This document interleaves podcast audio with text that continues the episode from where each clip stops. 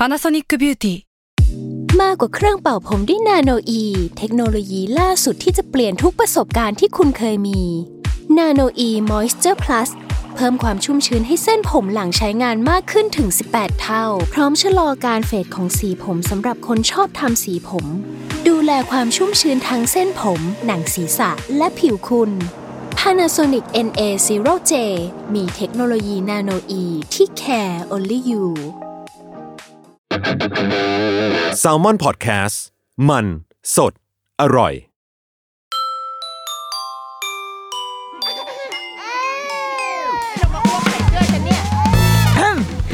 เดอะรุกี้มัมคุณแม่มือสมัครเลี้ยงกับนิดนก สวัสดีค่ะเดอะรุกี้มัมคุณแม่มือสมัครเลี้ยงกับนิดนกค่ะ พบกันวันจันทร์อีกเช่นเคยนะคะ วันนี้เราอยากคุยกันเรื่องเบาๆบ้างแหละ อยากถามทุกๆคนที่ฟังกันอยู่ ว่าเราว่าเราเชื่อว่าเลยนะ เอาเก้าสิบเปอร์เซ็นเลยฉันมีความมั่นใจมากเราว่าทุก90%ของทุกๆ คนน่ะน่าจะต้องเคยเป็นเจ้าของครอบครองสิ่งที่เรียกว่าตุ๊กตาผ้าเน่า ก็คืออะไรก็ตามที่เอาเอาวัดกันง่ายๆเลยคือ ถ้ากลับไปดูรูปเก่าๆ รูปในอัลบั้มเก่าๆ ตอนเราเป็นเด็กเนี่ย เราอุ้มอะไรอยู่อะ ก็คืออีสิ่งนั้นแหละ ที่เรียกว่าตุ๊กตาผ้าเน่า ซึ่งเราจะเจอสิ่งเนี้ยเป็นแพทเทิร์นมากๆ ว่ามันจะอยู่ในแบบเปิดไปกี่รูปก็จะต้องเจอ หรือไม่ก็จะเจอมันวางอยู่ตามแบบมุมภาพต่างๆ สิ่งนี้มันจะ จะไม่ค่อยหายไปจากจากภาพถ่ายของเราเท่าไหร่ อะ งั้นอันเนี้ยคือการให้นิยามของคำว่าตุ๊กตาผ้าเน่าของเราเนาะ ก็คือสิ่งที่เราติดมาก ๆ จะไปไหนก็ต้องเอาไปด้วย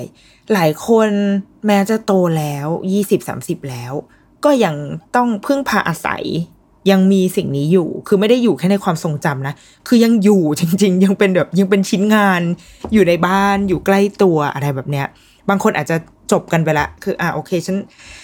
หายไปก็ตามแหมเอาไปทิ้งก็ตามหรือว่าหรือเก็บเอาไว้เอง เก็บใส่กล่อง แล้วก็เป็นความทรงจำไปแต่ว่ามีทั้งสองแบบเนาะทุกคนก็คงมีวิธีการ หรือว่ามีมีความทรงจำเกี่ยวกับตุ๊กตาผ้าเน่าของตัวเองอะในในแบบที่แตกต่างกันไป ดังนั้นวันนี้เราเลยอยากจะมาคุยกันเรื่องนี้แหละอีสิ่งนี้แหละตุ๊กตาผ้าเน่าเนี่ย เพราะว่า อันในมุมของความเป็นผู้ใหญ่อะเราก็จะมองมันในแง่หนึ่งเนาะมองมันในแง่ของความของการที่มันเป็นความทรงจำเป็นเรื่องราวดีๆ ในวัยเด็ก แต่ว่าพอเราเป็นคุณแม่ พอเรามีลูก ไอ้ตุ๊กตาผ้าเน่าเนี่ย มันก็จะเข้ากลับเข้ามาในชีวิตเรา แต่ไม่ใช่ของเราละคราวนี้มันเป็นของลูกแล้วเราจะดีลกับมันยังไง คือเรามีแหละ ตัวเราเองอะเราก็มีไว้อีตุ๊กตาผ้าเน่าเนี่ยเดี๋ยวเดี๋ยวเอาไว้จะเล่าให้ฟังแต่ว่า โดยความตั้งใจคือจริงๆ มันไม่ได้อยู่ในในแพลนที่สมมติว่าจะวางแผนเลี้ยงลูกแล้วฉันจะมีแบบเป้าหมายว่า ฉันต้องให้ลูกมีตุ๊กตาผ้าเน่าหรือว่าลูกฉันจะต้องไม่มีอะไรแบบเนี้ยคือมันไม่ได้อยู่ในแผนเพราะว่ามันดูเป็นเรื่องจุกจิกเนาะมันดูเป็นเรื่องที่จะมาเจอกันในหน้างานเราก็ค่อยคิดว่าว่าเราจะจัดการกับมันยังไง แต่ว่าเราได้รู้จัก ไอสิ่งเนี้ยในแง่มุมที่เป็นในเชิงการเลี้ยงลูกอะ่ะ ก็ตอนที่อ่านหนังสือเกี่ยวกับการนอนของลูก ช่วงที่หาข้อมูลเพื่อที่จะทำสลิปเทรนกับลูกเนี่ย ก็เลยอ่านแล้วก็มาเจอว่า อ๋อ ไอพวกไอพวกสิ่งพวกเนี้ยผ้าก็ตามหรือว่าตุ๊กตาก็ตาม หรือแม้กระทั่งจุกหลอก จุกนมหลอกอะค่ะ ทั้งหมดเนี้ยมันสามารถคือไอ้ตุ๊กตาผ้าเน่าทั้งหลายแหละเนี่ยค่ะ มัน มีคำเรียกของมันเนาะเป็นศัพท์ทางวิชาการเนี่ยเรียกว่า transitional object ไม่รู้ว่าจะแปลเป็นภาษาไทยยังไงดีอะเป็นวัตถุอ่าเราว่าเราว่ามันคล้ายๆวัตถุปลุกเสกได้เราได้เราแปลนะ transitional object อะมันเหมือนกับการวัตถุที่เป็นตัว โยนจิตวิญญาณของอะไรบางอย่างมาใส่ไว้ในนี้ เป็นตัวแทนว่างั้นเถอะ ถ้าพูดง่ายๆคือเหมือนคล้ายๆอารมณ์พระเครื่อง อารมณ์น้ำมนต์หรือว่าฮอครักถ้าเกิดใครอ่าน ใครอ่านแฮร์รี่พอตเตอร์แล้วว่าฮอครักมันคือมันคือสิ่งนี้แหละ มันคือการถอดวิญญาณเอาไว้ในอะไรก็ตาม แล้วมันจะมีผลทางใจกับคนที่ที่ถือไอ้สิ่งนี้เอาไว้อะเออ ยกตัวอย่างเช่น คืออย่างตอนที่อ่านเรื่อง การนอนค่ะ การทำ sleep sleep training ของลูกเนี่ยเขามันจะมีข้อหนึ่งเลยที่เขาบอกว่าสิ่งที่จะช่วยให้ลูกนอนหลับได้ดีช่วยเขาได้มากเนี่ย มันมีหลายอย่างนะ มีทั้งเรื่องอการจัดไฟสภาพเตียงรุ่นนี้ได้ได้หนึ่งสองสามสี่แต่ว่าหนึ่งในข้อนั้นอะ่ะมันคือคำว่า transitional object คือเขาบอกว่าถ้าเราเตรียมพวกผ้า หรือว่าตุ๊กตาหรืออะไรก็ตามเนี่ย บางทีเด็ก จะรับมันในเชิงที่ว่ามันเป็นตัวแทนของแม่ เป็นตัวแทนของพ่อ เป็นตัวแทนของคนที่เลี้ยงเขาอะคนที่เขารัก คนที่เขาผูกพันด้วย อาจจะเป็นอาม่าอากงก็ได้นะ คือใครก็ได้ วิญญาณของคนเหล่านี้จะถูกถ่ายมาอยู่ในสิ่งของเหล่านั้น ซึ่งอย่างที่บอกมันจะเป็นอะไรก็ได้เลยเว้ยถ้าตอนที่เราไปซื้อของของเด็กเล็กเลยค่ะ ตอนที่ลูกยังไม่คลอดเราก็ไปซื้อของเนี่ย อย่างถ้าผ้าที่อีเกียมันจะมีมันจะมีตุ๊กตาตัวหนึ่ง มันจะเป็นแบบหัวเป็นกระต่าย แต่ว่าคือเราอะจะชินกับตุ๊กตาที่เป็นตุ๊กตาถูกปะแต่ว่า ไอ้ตุ๊กตาอีเกียตัวนั้นอะเราว่ามันน่าจะเป็นวัฒนธรรมของทางฝั่งตะวันตกแหละ คือหัวเป็นตุ๊กตายังเป็นหัวกระต่ายอยู่ แต่ว่าพอพ้นจากตรงหัวปุ๊บอะข้างล่างมันจะเป็นผ้า เป็นผ้าแบบผ้าเลยอะผ้าเหมือน ถ้าเปรียบเทียบง่ายๆมันคล้ายๆผ้าเช็ดมือแต่จริงๆมันไม่ใช่นะ อันเนี้ยมันเหมือนเป็นเป็นซูตติ้งอะเป็นเป็นผ้าที่เอาไว้ช่วยให้เด็กได้แบบ จะบี้คลึงหรือว่าจะจะจับในส่วนที่เป็นหัวตุ๊กตาหรืออะไรก็ได้ เนี่ยคือหนึ่งในสิ่งที่ใช้ในการช่วยให้เด็กนอนหลับได้สบายขึ้น เออ เนี่ยคือครั้งแรกที่เราได้รู้จักสิ่งนี้ในนามของคำว่า transitional object ถ้าความหมายความหมายในทางจิตวิทยาเนาะ อันนี้เป็นคำจำกัดความนะ คือเขาบอกว่า มันจะเป็นอะไรก็ได้ เออที่มันจะอยู่ติดตัวกับเราตั้งแต่ตอนเด็กๆ และช่วยให้เราผ่อนคลายจากความกระวนกระวายรวมถึงความเครียดต่างๆได้ ซึ่งไอความกระวนกระวาย ความเครียดทั้งหลายแหล่ค่ะสำหรับเด็กอะโดยเฉพาะอย่างยิ่งในเด็กที่กำลังฝึกนอน ความเครียดของเขาก็คือว่าเฮ้ยแม่ไม่มีวะไม่ได้อยู่กับแม่ไม่ได้ดูดนมแม่ คือความสบายใจที่สุดของเด็กมันคือการได้ดูดนมแม่ถูกปะแต่ว่า ถ้าเขาต้องนอนเอง นอนอยู่บนเตียงของเขาเองเนี่ย เขาไม่มีแม่อยู่ข้างๆ เขาไม่มีแม่มาอุ้ม เขาไม่มีเต้านมของแม่ที่จะมาทำให้เขาผ่อนคลาย ดังนั้นเขาจะต้องมีอะไรสักอย่างเป็นที่พึ่งอะ่ะ ซึ่งนี่แหละ ในทางนี้ก็คือตุ๊กตาผ้าเน่าหรือแม้กระทั่งจุกนม สามารถเป็น transitional object ได้ทั้งนั้น ทีเนี้ยอย่างตอนที่เราฝึกลูกนอน เราไม่ไม่ได้เตรียมอะไรไว้ให้อะไรขนาดนั้นเลยนะ เพราะว่า ในความตั้งใจแรกคือ ไม่ค่อยอยากให้มีเท่าไหร่ เพราะว่ากลัวติด เดี๋ยวจะติดแล้วเดี๋ยวมันจะแบบเดี๋ยวมันจะยุ่งยากป้าวะอะไรอย่างเงี้ยก็เลยไม่ได้ไม่ได้มีสิ่งเหล่านั้นอะคือแค่ทำให้ให้สภาพแวดล้อมในการนอนของเขามันเหมือนเดิมแค่นั้นเองเตียงก็เป็นเตียงเดิม หมอนหมอนเดิมผ้าปูเดิม คือถ้าจะซักก็ตากให้แห้งแล้วก็มาเปลี่ยนอะไรเงี้ยคือพยายามทำให้มันเป็นเดิมๆเพื่อให้เขาไม่ไม่แพนิคกับการนอนมากเกินไป อันนี้หมายถึงในตอนที่เขาเล็กมากๆนะคะ ในตอนที่แบบ เรายังต้อง จัดการสภาพแวดล้อมหลาย ๆ อย่างให้เขาอยู่อะเออ ก็เลยไม่ได้เตรียมไอ้พวก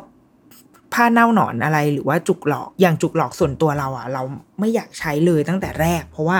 เรากลัวติดแล้วมันเลิกยาก เพราะว่าอย่างที่ถ้าเราได้แบบศึกษากันคือ จุกหลอกมันก็จะมีผลต่อฟันเลยแบบนี้ใช่ไหมแบบเดี๋ยวฟันเสียรูปแล้วก็อาจจะทำให้ แทนที่เดิมเด็กเคยเด็กสามารถที่จะแบบกินเต้าแม่ได้อย่างดี แต่ว่าพอติดจุกหลอกมันก็จะมันมีเหตุผลของมันอยู่เนาะก็เลยไม่อยากใช้ ซึ่งลูกอะ่ะ ในตอนที่เขานอนช่วงที่ฝึกอะ่ะ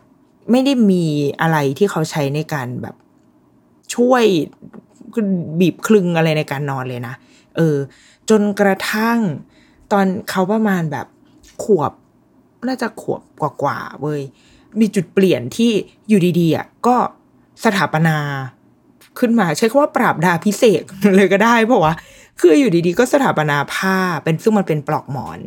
เวลาเขานอนกลางวันคือเราจะแยกเวลาเขานอน ถ้านอนกลางคืนนอนนอนยาวเนี่ย ก็จะเป็นเตียงที่อยู่ในห้องนอนเลย แต่ว่าถ้ากลางวันจะไม่ให้นอนเตียงนั้น เพราะว่าเพื่อจะได้ให้เขารู้ว่าเวลานอนกลางวันก็คือก็นอนแป๊บเดียวแล้วเองก็ต้องตื่นนะดังนั้นเวลานอนกลางวันนะคะเขาจะมีเป็นที่นอนพับ ของเขาที่นอนแบบพับแบบพกผ้าเหมือนเวลาเหมือนเด็กไปโรงเรียนอนุบาลอย่างนั้นอะเออเขาจะมีที่นอนอันนี้อยู่ ซึ่งจริง ๆเขาก็นอนไอ้ผ้าเนี้ยมามาตั้งแต่เด็กแล้วเหมือนกันนะตั้งแต่เล็กๆเลย แต่ว่าพอเขาเริ่มอายุประมาณขวบกว่า ไม่รู้ว่ามันเป็นช่วงที่ช่วงนั้นเราออกไปทำงานบ่อยด้วยหรือเปล่าทำให้เราไม่ได้อยู่กับเขาตอนที่เขานอนกลางวันอะไรแบบเนี้ย อยู่ดีๆเขาก็ติดปลอกหมอน อืมไอ้ปลอกหมอนที่เขาใช้นอนกลางวันนะคะ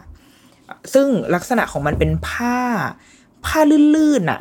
คล้ายๆคล้าย ๆ ผ้าผ้าแพร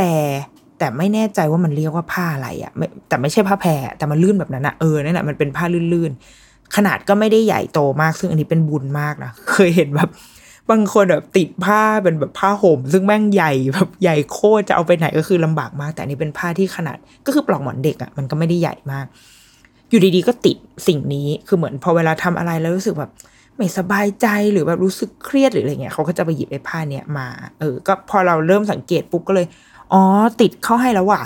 มีละ มีสิ่งที่เขาติดแล้วต้องใช้สิ่งนี้เวลาเอาเข้าไปนอน เราคิดว่านะเราเดาเอาเอง ว่าเขาโตขึ้นด้วย คือตอนเด็กๆ เล็กๆอะ่ะมันเหมือนสัญชาตญาณนำนิดนึงป่าวะ แต่ว่าพอโตอะ มันเริ่มมีอารมณ์ มันเริ่มมีอีโก้บางอย่าง มันเริ่มมี preference อะมันเริ่มมีแบบ มี เงื่อนไข มีลีลา มีจริตอะไรบางอย่างของตัวเองที่แบบที่เขาเริ่มรู้เรื่องแล้วอะพอเขาไปนอนในเตียงเดิมแต่เขาแบบอ๋อยังไม่อยากนอน อยากให้คุณแม่นอนด้วยนู่นนี่อะไรแบบเนี้ย ดังนั้นเขาอาจจะต้องพึ่งพาความต้องการที่จะพึ่งพาอะไรที่ช่วยให้เขานอนได้อะมันก็เริ่มมีมากขึ้น ซึ่งมันก็สุดท้ายมันก็ไปตกที่ไอ้ผ้าอันเนี้ยแต่ว่าถ้าเป็นพวกตุ๊กตาอะไรแบบเนี้ย เขาจะไม่ค่อยมีตัวไหนที่แบบรักรักมากห่างกันไม่ได้ จากกันไม่ได้เลยเงี้ยไม่มีเราว่าก็อย่างไอ้ผ้าเนี้ยเราก็อาจจะโชคดีคือติดนะแต่เราตอนแรกเคยคิดจะกังวลแล้วเว้ยว่าแบบอ้าวชิบหายละ ติดสละทำไงดีเนี่ย แต่ว่าพอดูจากพฤติกรรมเขาอะค่ะ คือเขาตัดใจได้ว่ะ สมมติว่าขึ้นรถไปแล้วแล้วจะต้องลงไปทำธุระที่ใดก็ตามแล้วเราก็จะบอกเขาว่าเฮ้ยอย่าเอาไม่ต้องเอาผ้าไปหรอก เพราะว่า เดี๋ยวมันเลอะเทอะเดี๋ยวมันเชื้อเชื้อโรคเชื้อโรคใดๆก็ตาม จะได้ไม่ต้องไม่ต้องมาซักอะพอเดี๋ยวมาซักก็ต้องมาดราม่ากันอีกเนี้ย ทิ้งเขาไว้บนรถได้ไหม เออเขาตัดใจนะได้ แล้วเขาก็ลงไป ซึ่งเรารู้สึกว่า เออแบบเนี้ย มันเป็นการติดที่เราเรายังดีลด้วยได้อะยังยังโอเคที่จะแบบ ไม่ใช่แบบ ไปที่ไหนก็ต้องตะบี้ตะบันเอาไปอะไรแบบเนี้ย แต่อีผ้าเนี้ยก็มีความเฮี้ยนของมันเหมือนกัน เช่น บางวันที่ไม่ได้เอามา ลืมนึกขึ้นได้ว่านางลืมแบบขับรถออกมาละนางก็จะแบบตอนแรกก็ร่าเริงแบบว่าทำนู่นทำนี่สักพักหนึ่งพอนึกขึ้นได้แบบ แม่ หนูไม่ได้เอาวันนี้มาหรือเปล่านะอย่างเงี้ย เท่านั้นแหละ พอรู้ว่าแน่ใจว่าตัวเองไม่ได้เอามา โอ้โห ก็คือเป็นการระเบิดระเบิดการร้องไห้แบบไม่ได้เราจะต้องกลับรถไปเอาเดี๋ยวนี้ค่ะคุณแม่ซึ่งมึงไม่ได้โว้ยกูขับรถมาแบบ คือนึกออกไหมคือมันมันไม่ได้อะเราก็ต้องบอกเขาว่าเฮ้ยมันไม่ได้ คือถ้าต่อไปถ้าจะเอามา ก็ต้องดูแลต้องดูแลของตัวเอง ถ้าอยากเอามาก็ต้องจัดการตัวเองที่จะเอามา ไม่ใช่ ขับไปจนไกลแล้วแล้วจะมาให้แม่ขับรถวนรถกลับไปเอาไม่ไม่ทำเพราะว่าเพราะมันทำไม่ได้ เรามีเวลาที่เราต้องมีเวลานัดของเราที่เราต้องไปให้ถึงอะไรแบบเนี้ย ดังนั้นไม่ได้ เขาก็จะร้องไห้งอแงอะไรแบบเนี้ยก็ ก็เป็น เป็นความเหนื่อยของเราที่ต้องดีลกับอะไรแบบนี้ แต่ว่าก็ต้องยอมฟังเสียงร้องไห้ของเขาไป แล้วก็สอนก็คือให้เขารู้ว่าว่าถ้าเขาอยากจะมีมันเขาก็ต้อง เขาก็ต้องรักษามันอะ เขาก็ต้องรับผิดชอบ ต้องไม่ลืม คอยเตือนตัวเองอะไรแบบเนี้ยมันก็เลยพอตอนที่อย่างตอนที่เขาไปโรงเรียนนะคะตอนช่วงอาทิตย์สองอาทิตย์แรกๆเนี่ย เขาไม่ได้เอาไป คือเราก็ไม่ได้คิดเว้ยว่าเขาจะต้องการไอ้สิ่งนี้ จนกระทั่งอาทิตย์ที่เขาจะต้องนอนที่โรงเรียนคือสองอาทิตย์แรกเนี่ย ยังไม่ต้องนอนเป็นช่วงแบบปรับตัวเนาะก็กลับครึ่งวันกินข้าวเที่ยงเสร็จก็กลับ แต่ว่าพอเข้าอาทิตย์ที่สามอันนี้ต้องเริ่มนอนแล้วก็คือเป็นรูทีนที่ปกติที่จะต้องใช้ชีวิตที่โรงเรียน พอเริ่มจะต้องนอน วันแรกนอนแบบเราว่างงงอะไรวะอะไรวะทำไมเขานอนกันอะงงงอะไรเงี้ยแล้วก็นอนไป เพราะว่าก่อนอันนี้ไม่เคยต้องนอนกลางวันนอกบ้านแบบที่ไม่มีแม่มาก่อน แต่ทีนี้พอวันที่สองเริ่มมีปัญหาละเริ่มแบบคุณครูเริ่มบอกว่าเฮ้ยไม่นอนว่าคุณแม่แบบงอแงงอแงอะไรเงี้ยไม่ยอมนอน คุณครูบอกนอนไหมไม่นอนแล้วก็นั่งนั่งแบบนั่งเหมือนฝืนนะนั่งสับประงกอะไรของนางไปอะพอวันที่สามเริ่มเริ่มไม่โอเคมากขึ้น เริ่มแบบร้องไห้นู่นนี่ละก็เลยลองให้เอาไอ้ผ้าเนี้ยไปดู ก็ช่วยได้ประมาณหนึ่ง คือช่วยช่วงแรกๆก็ยังร้องอยู่ ก็ยังแบบอ้าไม่เอานู่นนี่แต่ว่า พอมีผ้าแล้วเขาก็อุ่นใจมากขึ้น แล้วก็พอหลังจากนั้นมาค่ะ เขาก็นอนได้ แต่ว่าต้องมีผ้าอันนั้นไปด้วย ก็คือจะต้องมีผ้าเนี้ยไปที่โรงเรียนด้วยเพื่อช่วยในการนอน แต่ว่าเคยถามคุณครูคือทุกๆเช้าอะค่ะเขาก็จะเอามาแล้วเขาก็จะใส่ในกระเป๋ากระเป๋านักเรียนของเขา แล้วก็ถามคุณครูว่าเวลาไปโรงเรียนแล้วคือเขายังไงเขาจัดการกับสิ่งนี้ยังไง คุณครูก็บอกว่า เขาก็เอาออกมาจากกระเป๋า แล้วเขาก็ไปวะไปใส่ไว้ในล็อกเกอร์ของเขา แล้วก็ก็จบเขาก็ไปใช้ชีวิตเล่น แล้วเขาพอถึงเวลานอนเท่านั้นแหละเขาถึงจะไปหยิบสิ่งเนี้ยมา แล้วก็เอามานอน แล้วพอนอนเสร็จเขาก็เอาหยิบสิ่งเนี้ยไปใส่กระเป๋า ก็คือเราก็รู้สึกว่าอ๋อโอเค อยู่ในระดับที่โอเคนะ คือเราไม่กังวลอะไรมาก คือก่อนหน้านี้คิดว่าตัวเองอาจจะกังวลหรือเปล่าวะที่ลูกติดอะไรพวกนี้แล้วมันเพราะมันอาจจะทำให้เขาใช้ชีวิตลำบากอะแต่ว่าพอพอได้ฟังจากคุณครูแล้วก็ ดูจากการจัดการตัวเองของเขาแล้วอะ่ะ ก็คิดว่าอะโอเคก็ก็ได้อนุโลมก็ได้ เพราะว่าตัวเราเองอะ่ะ ก็มีเว้ยเราก็มีอีผ้าเน่าตุ๊กตาหนอนเน่าหนอนของเราอะ่ะ อยู่เหมือนกัน และเราก็รู้สึกว่ามันก็ไม่ได้เป็นอุปสรรคอะไรในชีวิตเราอะก็ก็เติบโตมาได้โดยมีอีสิ่งนี้อยู่อะไรแบบเนี้ย เดี๋ยวครึ่งหลังมาคุยกันถึงตุ๊กตาผ้าเน่าหนอนของเรากันค่ะ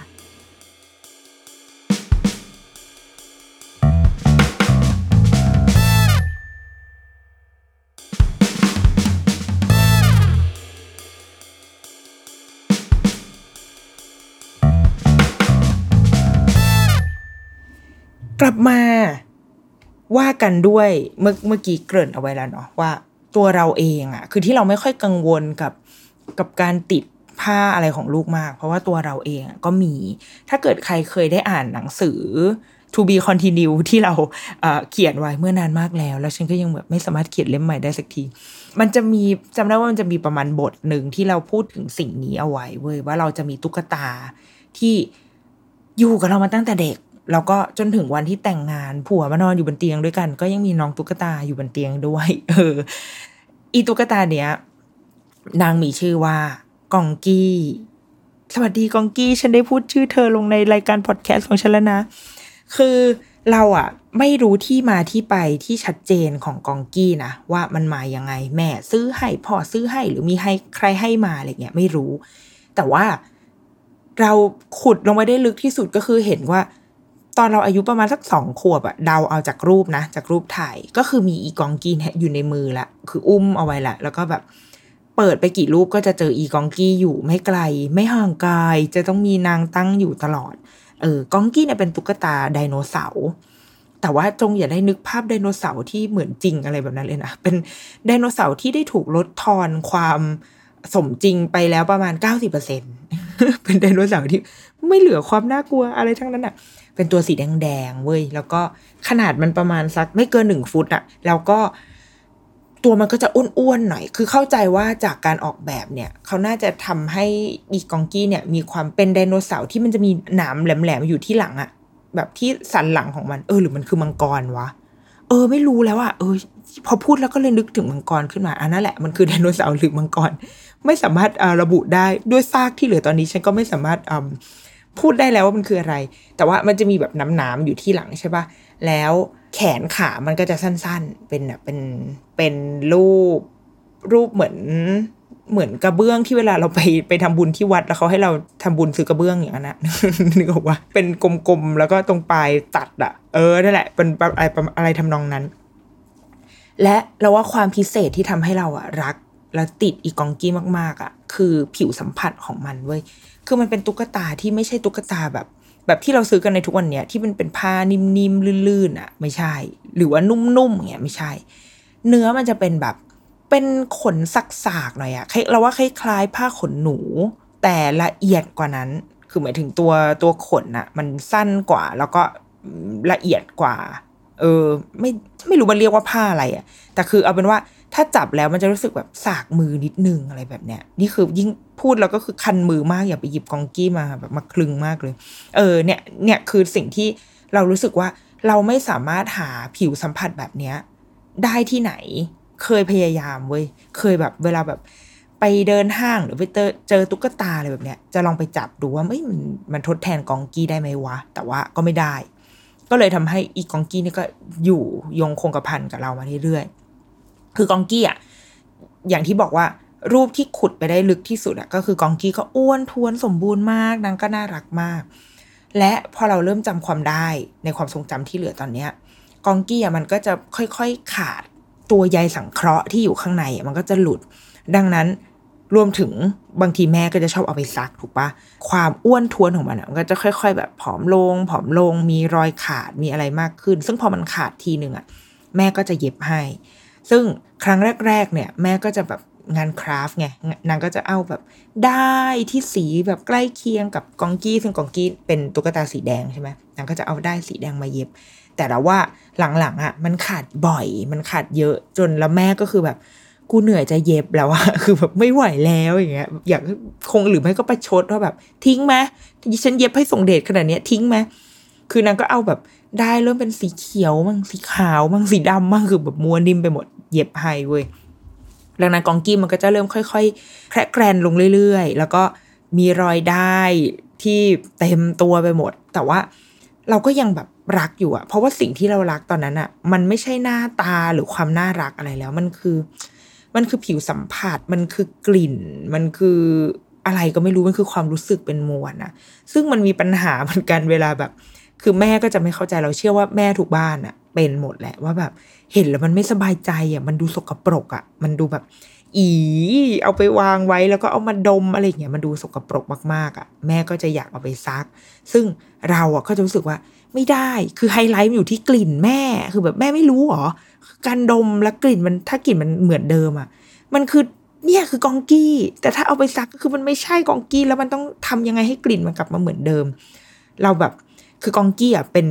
เป็นตัวที่ทำให้เราชอบล้างมือ เพราะว่า เพราะว่าเวลาแบบถ้ามือสกรปรกหรือว่ามือไปจับอะไรแล้วมันมีกลิ่นอะแล้วเราเอามาจับกองกี้อะกลิ่นมันจะเพี้ยนไงดังนั้นเราต้องล้างมือให้แบบ ให้มือเราเป็นค่า default ให้ได้เป็นค่ากลาง แล้วก็ค่อยไปจับกลิ่นมันก็จะแบบคงอยู่ได้ แต่ว่าคือบางครั้งที่แม่แบบแอบเอากองกี้ไปซัก ซึ่งแบบนางก็ชอบมาเล่นมุกแบบโอ้ยมันติดไปสิเนี่ยแม่เอาผ้าปูที่นอนไปซักแล้วนางต้องแบบกองกี้ติดเข้าไปแน่เลยอะไรเงี้ย อยากจะบอกแม่ว่าไม่เชื่อ กูไม่เชื่อ แม่นั่นแหละ เอากองกีกูไปซัก แล้วพอมันกลับมามันจะแบบเป็นกลิ่นแฟบอะและสัมผัสมันก็จะไม่เหมือนเดิม เพราะว่ามันไปโดนน้ำมันไปโดนปั่นมาใช่ป่ะเนื้อสัมผัสไม่เหมือนเดิมคือมันแบบ เราแบบมันจะมีความโกรธแม่เป็นหนึ่งวันอะแบบทำไมถึงเอาตุ๊กตาของหนูไปซัก เราเชื่อว่าทุกคนต้องเคยทะเลาะกับแม่ ตอนที่แม่เอาตุ๊กตาเราไปซัก หรือบางคนคือแม่เอาไปทิ้งด้วยซ้ำอะเออ ซึ่ง อันเนี้ย คือแบบขอบคุณแม่มากที่แบบแม่ไม่เอาไปทิ้งเว้ยคือ คือเคยอ่านหนังสือแต่พยายามจะหาเล่มที่อ่าน แต่หาไม่เจอ เออ แต่เคยอ่านแล้วแบบจำได้ว่า คือถ้ามันไม่เหนือบากกว่าแรงอะ่ะ คือไม่ใช่แบบ โอ้โหตุ๊กตามันเขาเรียกอะไรอะ่ะ เออ ไม่รู้ว่าคือถ้ามันไม่ได้ลำบากยากเย็นอะ่ะ อย่าทิ้ง อันนี้ที่เคยอ่านมาจริงๆนะเหมือนเป็นคำแนะนำของแบบนักจิตวิทยาอะไรเงี้ยอย่าทิ้งเลย เพราะว่าบางทีเราไม่รู้เลยว่า ไอสิ่งเนี้ย มันบรรจุอะไรเอาไว้บ้างอะในความรู้สึกของลูกอะของคนที่ของคนที่ผูกพันกับมันอะหรือถ้าจะทิ้งคือบอกกันดีๆอะคือบอกแจ้งให้ทราบว่าแบบ ว่าเอาไปทิ้งนะ ไม่ใช่แบบ ไม่ใช่ถือวิสาสะไปเรารู้สึกว่า ไอ้ตุ๊กตาพวกเนี้ยมันมีความเป็นของส่วนตัว มันมีความแบบ เราเป็นเจ้าเข้าเจ้าของแล้ว แล้วเรามี เราได้ทำการแบบ ปรับจูนค่าของมันเอาไว้แล้วอะนึกภาพเวลาเราเหมือนเรามีโทรศัพท์อยู่เครื่องหนึ่งอะพอเราได้มาเราก็จะต้องมาตั้งค่าใช่ไหมตั้งค่าภาษา ขนาดตัวอักษร เปลี่ยนภาพ background เปลี่ยนภาพ lock screen เปลี่ยนนู่นเปลี่ยนนี่ทำแอป widget ใดๆเลยแบบเนี้ย ถ้าเราล้างเป็นค่าแบบ เป็นค่าโรงงานอะเป็น factory setting อะไรเงี้ย เราจะแบบคือมันทำใหม่ได้แหละ แต่มันมันไม่เหมือนเดิมอะเพราะบางทีเราจะจำดีเทลบางอย่างที่เราไปเซตเอาไว้อะไม่ได้แล้วอะแล้วว่ามันเหมือนกันกับอีตุ๊กตาพวกเนี้ย คือมันได้ถูกแบบ มันผูกพันไปแล้ว มันได้ผ่านการตั้งค่าอะไรทุกอย่างไปแล้วอะมัน มันไม่มีอะไรทดแทนสิ่งนี้ได้ เออ ดังนั้น ไอ้เรื่องแบบเอาไปทิ้งอย่างเงี้ย เราจำได้จริงว่าเคยอ่าน แต่ว่าเนี่ยหาไม่เจอจริง ๆ นะขออภัยด้วยนะคะ หรือว่าถ้าเกิดใครแบบเจออาร์ติเคิลอะไรเอามาแชร์ได้นะ แต่คือเป็นคำแนะนำเลยว่า ถ้ามันไม่ได้แบบโอ้โห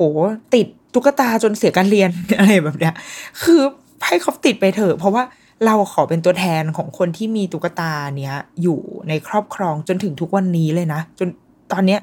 สภาพกองกี้ที่เหลืออยู่ก็คือขนาดเท่านิ้วโป้งอะนิ้วโป้ง หัวนิ้วโป้งเลย เป็นกลมๆแล้วก็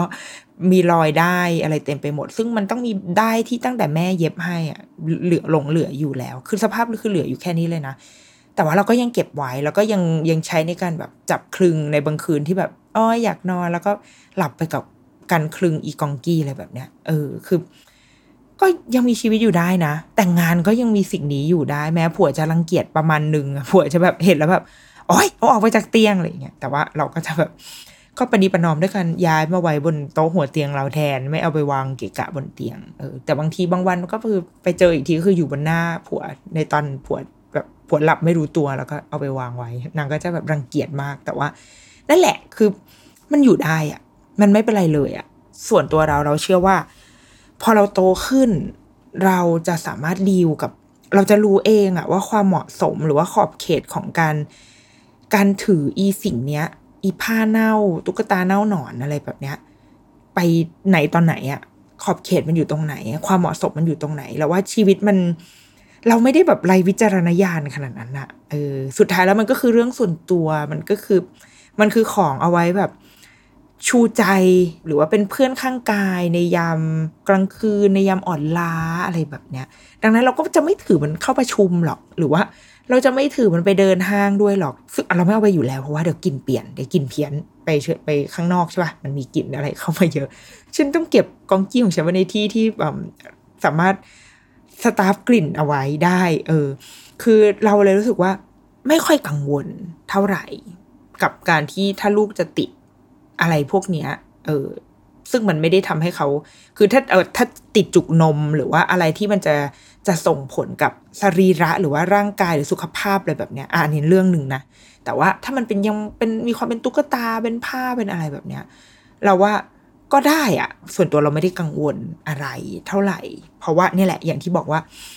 ตัวเราก็โตมาได้ แล้วก็ทุกวันนี้ก็ยังมีสิ่งเนี้ย เป็นสิ่งที่ทำให้เราสบายใจได้อยู่ แล้วถามว่าอันในแง่แบบ เป็นตัวแทนของแม่ไหมหรอ มันไม่ใช่ว่ะ ไม่ไม่ได้ขนาดนั้นแต่ว่า เออในทางจิตวิทยาในในทางที่เรามองไม่เห็นหรือเราไม่สามารถวิเคราะห์ไปถึงอะเราว่ามีว่ะเออคือถ้าถามตอนนี้ให้พูดแต่เราว่าไม่ไม่ได้นึกถึงแม่แบบโอ๊ยมีจิตวิญญาณของแม่อยู่ใน อีกหัวอีกองกี้ที่เหลือเท่าหัวนิ้วโป้งอย่างเงี้ย คิดว่าไม่ไม่มี แต่ไม่แน่ ถ้าแบบลึกไปถ้ามีนักจิตวิทยา หรือมีคุณหมออะไรมาวิเคราะห์เขาอาจจะอธิบายสิ่งที่เรากำลังแบบมีอยู่เนี่ยว่าเออ มันเป็นเครื่องตัวแทนของแม่หรืออะไรแบบเนี้ยก็ได้ดังนั้นเราว่า ก็ให้มันเป็นเรื่องลึกๆทางจิตอะไปอะแต่ว่าถ้าเอาเอาในแบบฉับฉวยบนผิวน้ำอย่างเงี้ย ก็มีมีไว้เป็นความทรงจำเป็นเป็นสิ่งที่ถือแล้วหรือจับแล้วสบายใจก็เราว่ามันก็โอเคแล้ว มีวันหนึ่งเว้ยเราได้รับโทรศัพท์จากที่โรงเรียนคือปกติที่โรงเรียนนะคะจะใช้การสื่อสารคือเป็นก็มีรายกลุ่มเนาะรายกลุ่มผู้ปกครอง แล้วก็ที่โรงเรียนเขาจะใช้วิธีการว่า สมมติถ้าเราถามอะไรไปอะ คุณครูจะโทรมาตอบ เออ คือแปลกมากคือคุณครูจะแบบ เหมือนเหมือนคงคิดว่าการการได้คุยกันมันมันเคลียร์กว่าอะไรแบบนี้มั้งคุณครูจะโทรมาตอบแล้วคุณครูก็จะพิมพ์ตอบเข้าไปในไลน์อีกทีหนึ่งด้วย เพื่อ make sure ว่าแบบอะเมื่อกี้ที่คุยกัน เรา recap ไว้ให้เป็นแบบนี้นะอะไรแบบเนี้ยทีเนี้ยมีวันหนึ่งตอนประมาณเที่ยงครึ่ง ซึ่งตอนนั้นเป็นเวลาที่ลูกต้องนอน nap ไปแหละเออคือเราก็เตรียมตัวเดี๋ยวจะต้องออกไปรับลูกแล้วเนาะก็ได้รับโทรศัพท์เบอร์โชว์ขึ้นมา แล้วก็เราเมมไว้ไง ก็เป็นเบอร์จากโรงเรียน แล้วก็แบบเฮ้ยครูโทรมาทำไมวะ คือการได้ได้รับโทรศัพท์ในระหว่างแบบระหว่างวันจากโรงเรียนอะคือแม่งต้องเป็นเรื่องไม่ดีแน่ๆคุณครูก็โทรมา เราก็รับโทรศัพท์แบบใจตุ้มๆต่อมๆเลยแบบลูกเป็นอะไรวะไม่สบายปะวะหรือว่าแบบ เป็นอะไรคือเกิดอะไรขึ้นเนี่ยคุณครูก็ สวัสดีค่ะคุณแม่ แล้วก็มีอะไรคะคุณครูคุณแม่แบบจะให้น้องอะ เลิกผ้าผืนนั้นหรือเปล่าคะผ้าที่น้องเอามาด้วยทุกวันอะไรเงี้ยเราก็บอกว่า มีอะไรหรือเปล่าไม่นะคะ มีอะไรเกิดอะไรขึ้นคุณครูบอกว่าอ๋อเหมือนหนูเห็นว่าเห็นว่าวันนี้มันไม่ได้อยู่ในกระเป๋า เออ คุณแม่แบบ อยากจะเลิกหรือเปล่า คุณครูจะได้ คุณครูก็จะได้ตามน้ำด้วยอะ คุณครูก็จะได้ช่วยที่โรงเรียนไปอีกทางว่าอะมันถึงเวลาต้องเลิกแล้วนะ อะไรแบบเนี้ยเราก็บอกว่า อ๋อไม่ไม่มีค่ะไม่ได้เลิก แค่ลืมเฉยๆคือนันนนอะ ถือผ้าขึ้นรถไปด้วย แต่ว่านางลืมที่จะเอา ผ้าออกจากรถแล้วเข้าไปในโรงเรียน แล้วตอนเช้านางก็เดินแบบว่าตัวลอยตัวปลิวเข้าโรงเรียนไปโดยแบบ ไม่ได้นึกถึงเลยไงแต่ว่าพอถึงเวลาจะนอนจริง ๆ แล้วหาผ้าไม่เจอ มันก็เลยมีความแบบสติแตกนิดหน่อยเออแล้วมันเป็นช่วงแรก ๆ ที่เขาต้องนอนที่โรงเรียนด้วย ก็เลยทำให้เขาค่อนข้างงองแงในวันนั้น แล้วก็คุณครูก็สุดท้ายคุณครูก็ช่วยกล่อมให้นอนจนสำเร็จไปอะแต่ว่าในระหว่างที่ลูกหลับอะครูก็เลยโทรมาเช็คก่อนว่า อันนี้แม่จะให้เลิกใช่ไหมครูคงจะได้เตรียมวางแผนบ้งเตรียมที่อุดหูหรืออะไรก็ตามเตรียมวางแผนที่จะดีลกับเด็กที่จะต้องเลิกผ้าเลิกตุ๊กตาเหล่านี้ เออ แต่เราก็บอกครูว่าไม่ไม่ไม่ได้จะเลิกอะไรก็คุณครูก็ตัดสายไป ซึ่งเราว่ามันเป็นความใส่ใจนะเป็นความใส่ใจที่ดี แล้วก็มีอีกวันหนึ่ง เป็นวันที่คือปกติเวลากลับมา อีผ้านั้นมันก็จะอยู่ในกระเป๋าอยู่ในตำแหน่งเดิมของมันเว้ยพอวันนั้นรับลูกเสร็จก็ขึ้นรถกันมา ลูกก็ถามว่า เอ้ย จะเอาผ้าก็เปิดกระเป๋าหา เฮ้ย ในกระเป๋าไม่มีว่ะ เราก็โทรไปที่โรงเรียน ว่าคุณครูเดี๋ยวจะขอเข้าไปรับผ้านะคะ น่าจะลืมไว้ที่โรงเรียนแน่ๆเลย คุณครูก็บอกอ๋อเหรอคะ คุณแม่ดูในกระเป๋าแล้วใช่ไหมคะบอกดูแล้วค่ะ คุณครูแบบหาให้หน่อย คุณครูก็หาไปหาหาหาระหว่างนั้นเราก็วนรถแล้วนะ วนรถมาใกล้จะถึงโรงเรียนละ คุณครูก็โทรกลับมาบอกว่า ไม่มีคุณแม่ คุณแม่ลองหาดูดีๆอีกทีไหมเอาเราก็หาอีกทีไม่มี ระหว่างนั้นอีลูกก็คือเริ่มแบบหน้าเสียแล้วคุณแม่มันอยู่ที่ไหนคะ คุณแม่หาให้หนูด้วยเราก็หาไม่มีคุณครูก็บอกว่าเฮ้ยคุณครูหาในกระเป๋าอะหาในแบบในห้องเรียนอะก็ไม่มีเลย ทีนี้เอาชิพายละไปไหน คือแบบ ซึ่งรู้เลยว่า ลูกกูวีดแน่นอน ถ้าแบบไม่มีสิ่งนี้แล้วเดี๋ยวกลางคืนจะต้องเป็นเรื่องแน่นอนอะไรแบบนี้คุณครูก็เลยสันนิษฐานว่า อาจจะไปอยู่ในกระเป๋าคนอื่น ไปอยู่ในกระเป๋าแบบผู้ปกครองคนอื่นๆแบบเนี้ยเราก็ลองแบบไลน์พิมพ์ลงไปในไลน์กลุ่มว่าแบบเอ้ยมีใครพบเจอผ้าผืนนี้อยู่ในกระเป๋าลูกหรือเปล่าคะก็ก็มีพ่อแม่บอกว่าไม่มีไม่มี คุณครูก็หายไปสักพักหนึ่งแล้วคุณครูก็โทรมาบอกว่า เฮ้ย คุณแม่เจอแล้ว ปรากฏว่าไปอยู่ในกระเป๋าของน้องคนนึงโทรไปเช็ค คุณครูโทรไปเช็คแบบไล่โทรทุกบ้านเลย แล้วก็ไปเจอว่าอยู่ในกระเป๋าของน้องคนเนี้ย เดี๋ยวคุณพ่อของน้องอะ จะเอาผ้า มาคืนให้ที่โรงเรียนให้คุณแม่วนมารับ ซึ่งตอนนั้นเราอะวนไปจะถึงบ้านอยู่แหละ คือพอมันหาไม่เจอเราก็แบบต้องกลับบ้านแล้วลูก เดี๋ยวจัดการเดี๋ยวว่ากัน เออเราก็เลยต้องส่งรถต้องส่งแกร็บไปรับผ้ามาก็คือเป็นความเดือดร้อนมาก ต้องให้คุณพ่อของน้องคนนั้น ซึ่งโชคดีว่าบ้านเขาอยู่ใกล้โรงเรียนมากเขาก็ขับรถเอามาให้ คุณครูที่โรงเรียน แล้วคุณครูที่โรงเรียน ก็ส่งขึ้นรถแกร็บขึ้นมาให้บ้านเราอีกทีอย่างเงี้ย คือมันเป็นการ เป็นความแบบ โอ้ยนึกออกไหมแต่ว่าคือคุณครูอะก็บอกว่าเฮ้ยคุณครูทุ่มเทเต็มที่นะคะ เพราะว่าคุณครูก็ผิดที่คุณครูแบบไม่ได้มองให้ดีอะไรแบบเนี้ยเออแต่เราก็บอกเฮ้ยเราเข้าใจเลยมันเด็กมันเยอะมากจนแบบ กว่าจะยัดกว่าจะอะไรมันก็มันโอกาสที่มันจะเกิดความผิดพลาดมันมีขึ้นได้ แล้วคุณครูเองก็ช่วยแก้ไขปัญหาอย่างดีอะไรอย่างเงี้ยค่ะ ก็เป็นความวุ่นวายของของการที่ผ้านี้หายไปอันนี้แหละก็เป็นเรื่องของผ้าเน่า ผ้าเน่าหนอนที่คงไม่ใช่เรื่องใหญ่อะเราเชื่อว่าคงไม่ใช่เรื่องใหญ่สำหรับคุณแม่หลาย ๆ คนมั้งคงไม่ได้คิดมากอะไรมั้งเรื่องลูกติดว่าอาจจะมีคนที่คิดมากก็มีเหมือนกันเนาะแต่ว่าสำหรับเราเราว่าถ้าตราบใดที่ลูกยังยังสามารถ move on จากสิ่งนี้ได้อะคือควบคุมตัวเองในการใช้สิ่งเนี้ย ได้อยู่อะเราโอเคนะ เราโอเคที่เขาจะมีไว้ เพราะว่าสุดท้ายแล้วเราว่า ถ้ามันดีกับใจเขาอะคือถ้ามันทำให้เขารู้สึกรู้สึกดีได้ รู้สึกสบายใจ รู้สึกผ่อนคลายได้อย่างเงี้ย มันก็เป็นเครื่องยึดเหนี่ยวจิตใจหนึ่งเนาะอย่างที่คำจำกัดความทางจิตวิทยาบอกอะว่ามันคือ transitional object อะมันคือสิ่งที่ถ่ายเทอะไรบางอย่าง เอาไปไว้ในอะไรอีกอย่างหนึ่ง ซึ่งมันอาจจะไม่ใช่แม่ทั้งหมดก็ได้ มันอาจจะเป็นแม่ด้วย พ่อด้วย เป็น กลิ่นหรือเป็นผิวสัมผัสของอะไรบางอย่างที่เขาที่เขาชอบที่เขารู้สึกสบายใจที่จะมีมันอะไรแบบเนี้ยเราว่าในวันที่ที่ลูก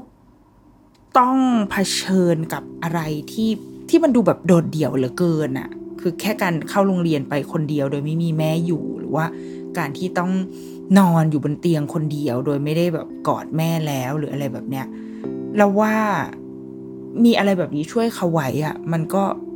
มันก็ไม่เป็นไรหรอก สุดท้ายมันก็คงเป็นความแบบทรงจำดีๆ เป็นสิ่งที่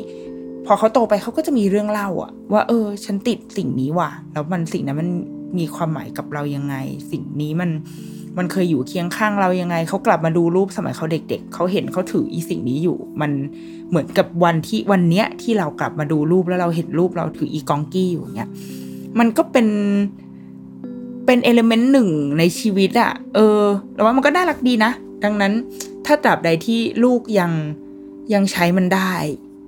โดยควบคุมมันได้ หรือต่อให้เขาควบคุมมันไม่ได้อะเดี๋ยวสักวันหนึ่งเขาก็จะควบคุมได้เอง อืมเหมือนอย่างที่บอกว่า เราก็จะไม่เอาตุ๊กตาไปเข้าประชุม ไม่เอาตุ๊กตาเข้าไปเรียนในโรงเรียนด้วยอะไรแบบเนี้ย ถ้าเขายังยังสามารถรู้ว่าเขาจะใช้มันยังไง ใช้มันเมื่อไหร่ เมื่อไหร่ที่มันจะมีผลทางใจกับเขา เมื่อไหร่ที่เเขารู้อะเอองั้นเราก็น่าจะไม่ต้องไปกังวลกับอะไรพวกนี้เนาะเดรุกี้มัมสัปดาห์นี้หวังว่าทุกคนจะกลับไป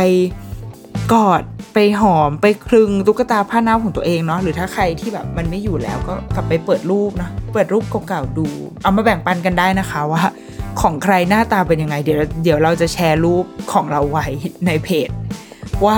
สภาพของกองกี้ before and after ของมันเป็นอย่างไรนะคะ แล้วก็มาแบ่งปันภาพนี้กันเนาะโอเค สวัสดีค่ะ